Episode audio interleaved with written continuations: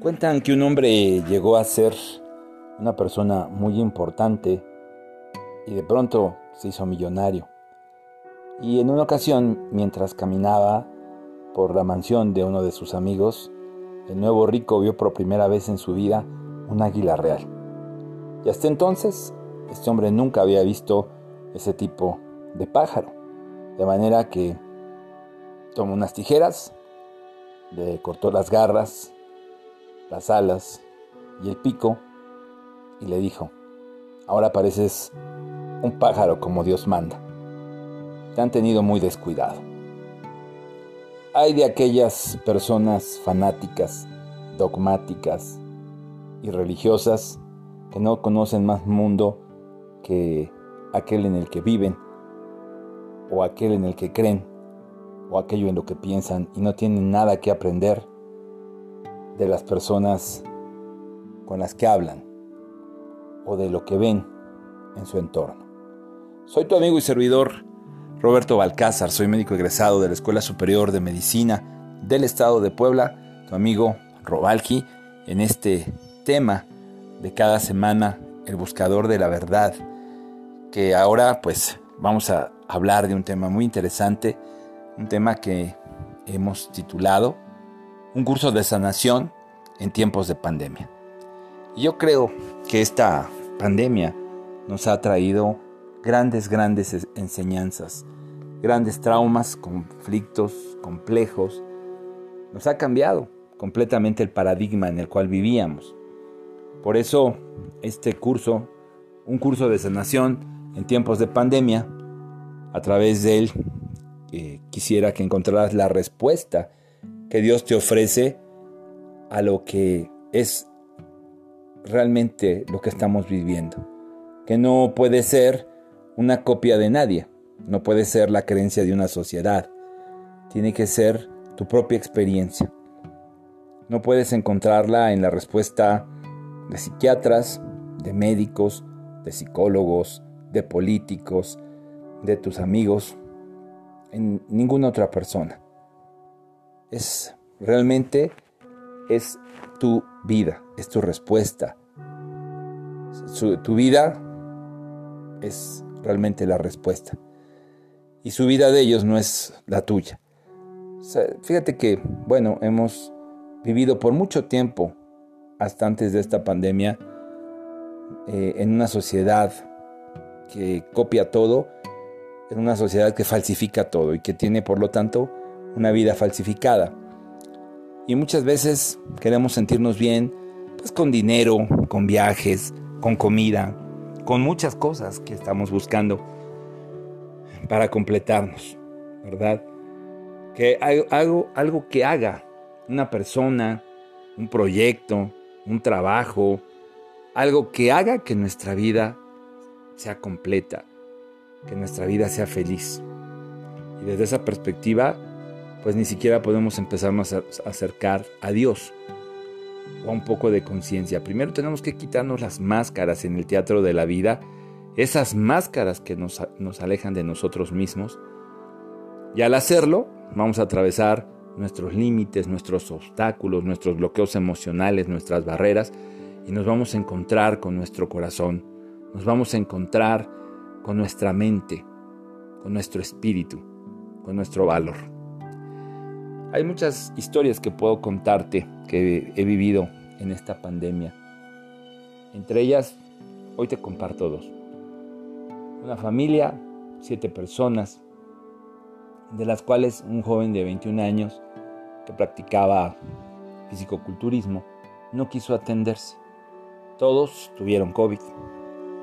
Este joven eh, no quiso atenderse, él se sentía bien, no quería tomar absolutamente nada, ni siquiera tomarse su oxigenación, a pesar de que sus padres se lo pidieron.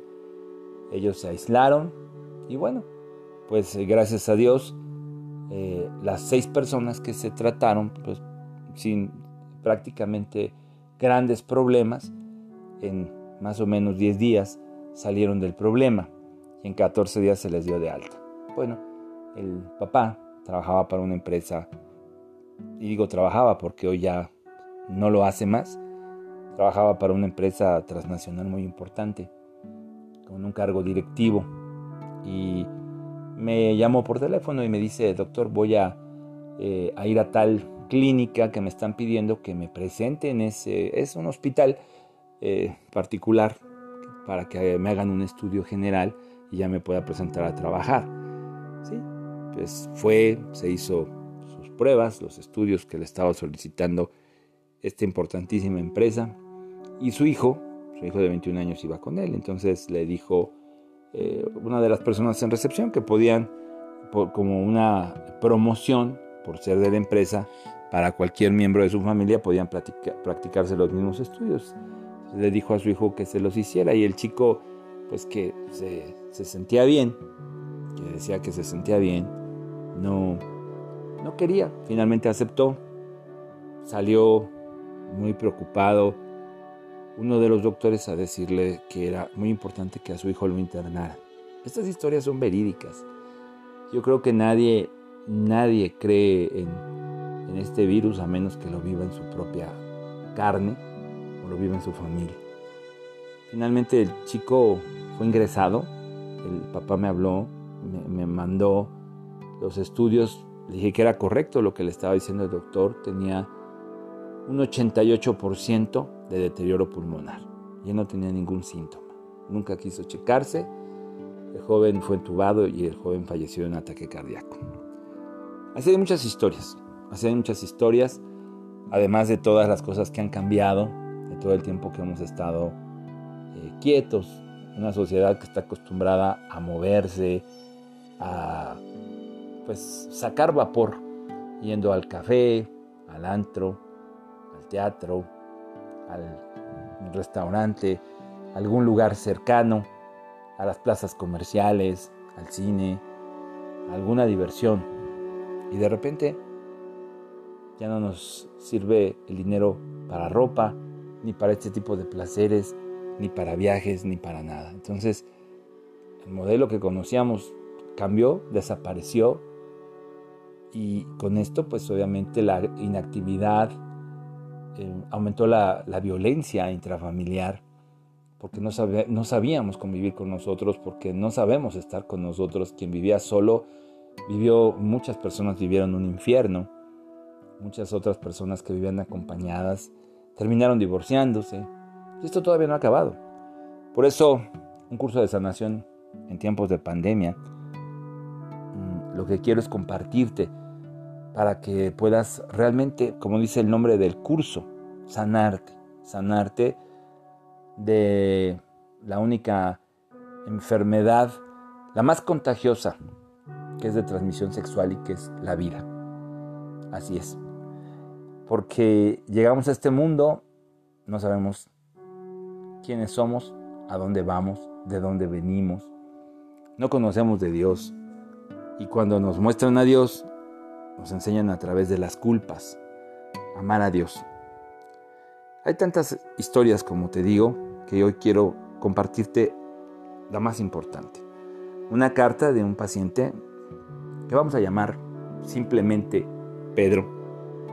Y bueno, pues la carta dice, llegado a algún punto, porque, bueno, te menciono que, que se le hizo a Pedro cuando yo lo conocí, eh, él había intentado suicidarse tres veces. La más grave de ellas, en un momento de depresión, su tía lo encontró colgado. Eh, alcanzó a sostenerlo. Él, de hecho tiene la marca en el cuello de, ese intento como otro en, en su muñeca.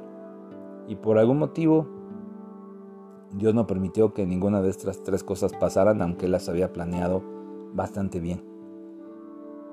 Y finalmente, bueno, pues empezó a acercarse a una eh, consulta. Dentro de la consulta, porque él traía una gran desnutrición, tenía muchas adicciones, era víctima de sus malos hábitos, era víctima mm, de su vanidad, de su inconsciencia, de su frustración por no ser lo que él quería, por no tener lo que él quería. Por eso empecé a mencionarte que vivimos vidas falsificadas o, buscamos imitar entonces esta carta dice, llegado a algún punto en la práctica que usted llama el despertar de la conciencia, el suicidio dejó de ser mi opción. Una vez ya en mi cumpleaños número 30, me di cuenta de que había vivido la mitad de mi vida, más o menos. Que había utilizado demasiadas sustancias que me hacían daño. ¿Por qué no dejar al lado o simplemente detener mi papel indiferente en los asuntos del presente y del día de mañana? En el momento que decidí suicidarme por primera vez, era muy terrible para mí olvidarme de manera racional de la opción del suicidio. Después de tratar con el método de, del buscador, fue desapareciendo poco a poco ese deseo. Y créame que es un milagro que no haya cruzado la línea de no retorno eh, antes de, de llegado ese momento. Después me enfermé. A veces el dolor precedía los mis momentos de lucidez y en la práctica del despertar de mi conciencia experimenté un momento crítico a consecuencia del coronavirus, que me trajo grandes dolores físicos. Cuando casual, casualmente empecé a, a escuchar un material de usted y a acudir por primera vez a una consulta, recordé cuando apareció la neumonía que no hubiera sido tan grave de no ser porque mis pulmones ya estaban tocados por tanto que fumé y por tantas gripes mal cuidadas. A consecuencia de ese dolor físico, llegué a sentirme traumatizado, cuando causalmente me obligué a escuchar el material que mis padres me traían de usted y a acudir posteriormente con usted. Cuando me contagié de coronavirus, y apareció una neumonía silenciosa que no hubiera sido tan grave. Si hubiera tenido cuidados, me di cuenta que mi respiración no, no servía de nada, porque respirar era un sufrimiento. Una de sus palabras me mantuvo inmóvil. Visualizaba ese único material que había escuchado. Y Dios evitó que llegara a abandonarme abandonarme a esa tos que no me permitía más que respirar un poco, a cambio de prácticamente romperme las costillas. Para mí la primera sorpresa fue porque me esforcé tanto por no dejarme morir si había yo buscado suicidarme. Otra de las preguntas que me hacía, ¿por qué un hombre que no conocía, por qué un extraño, parecía tan interesado en escuchar todo lo que le decía y tratarme de aclarar lo que me hacía falta entender. Créame que sus palabras representaron un vínculo y bueno, debió haber sido la vida. Eso representó un vislumbre para mí y la oportunidad de empezar a comprender. Esas palabras y esa frase en, especial empezó a diluirse y a desaparecer en el momento que me iba recuperando después de prácticamente tres meses, ¿me salvó usted la vida? No me salvó de la neumonía, aunque sus palabras y su atención fueron altamente medicinales. Qué interesante.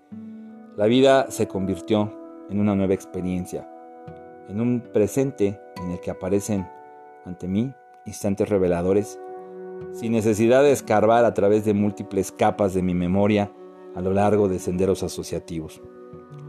Pero en esas cavilaciones y en esos momentos de conciencia, no necesito entrar ya de una forma dolorosa. Porque unos meses después llegó ese día maravilloso. ¿De qué otra manera podría ser? Un día levantarme al amanecer, todas las cosas parecían diferentes. Todas las cosas parecían más claras, más coloridas, parecían impalpables, los olores eran otros, los colores también. Había formas que emanaban como de un círculo de luz en el horizonte y una luz suave se extendió a lo largo de mi conciencia desde ese día en el amanecer hasta la noche. Durante todo mi trabajo como un regalo de Dios, como un presente tan nuevo como respirar. Eso es algo que siempre está aquí para mí. Cada vez que trato de hacer una oración en conciencia y si intento ampliar ese conocimiento o si intento aferrarme a ese instante de examinar la sensación o la visión que tengo, desaparece. Se vuelve petrificado. Se vuelve sin vida. Es preferible permanecer sintiendo, vacío, sabiendo que cada una de esas experiencias cambia de manera sutil mi manera de percibir la vida, mi manera de sentir las cosas para siempre. Y bueno, pues así es como la vida de Pedro, como lo hemos llamado, a partir de ese momento tomó otro camino. Y no es que Pedro dejase de tener luchas, ansiedades, depresiones, estrés, conflictos o problemas, o momentos de soledad, sino es simplemente que en el círculo de la conciencia que él había descubierto encontró a Dios. Y él había descubierto y siguió con ese descubrimiento orientándose, impulsándose y dándole un nuevo contexto a su vida. Un contexto más amplio donde pudiese él enmarcar la experiencia de la vida. Hoy te pido que hagamos un ejercicio, como en el caso de Pedro, y que tomes un problema, un problema al que te estés enfrentando en este momento. De esos problemas que parecen irresolubles, que parecen difíciles, que parecen que no tienen salida en este momento. Y te des cuenta que es una oportunidad. Y te des cuenta el misterio que hay que develar. Que es una paradoja que Dios te presenta. Porque dice el Señor, yo tengo armas que tú no conoces y caminos que tú no conoces. Y que por un momento dejes de tratar de entender por qué te pasó a ti, o que dejes de tratar de solucionarlo, de que te enfoques de una manera distinta al problema, que te sientes por un momento, respires profundamente, te sientes con ese problema, que seas uno con el problema, que entables amistad con ese problema, con todos sus aspectos, y que descubras cuál es el origen de ese problema y quién es quien necesita solucionar ese problema. También te pido que dejes de obsesionarte con la solución. Comprende que esto es una paradoja, que esto es un misterio que hay que develar, tal y como es ahora. Tal y como vives el problema hoy, que es tan grave para ti, pareciera que es tu vida, pareciera que es tu sangre. Entonces, simplemente haz este ejercicio y espera los resultados para que llegues a tu naturaleza esencial. Te lo dejo de tarea en esta nueva sección del buscador de la verdad, que es precisamente un curso de sanación en tiempos de pandemia, porque sé que de alguna manera tienes algo que, cambiar, tienes algo que resolver, como todos eh, los que nos hemos enfrentado a esta situación. Y simplemente eh, me despido con una pequeña historia en este curso, en un curso de sanación en tiempos de pandemia.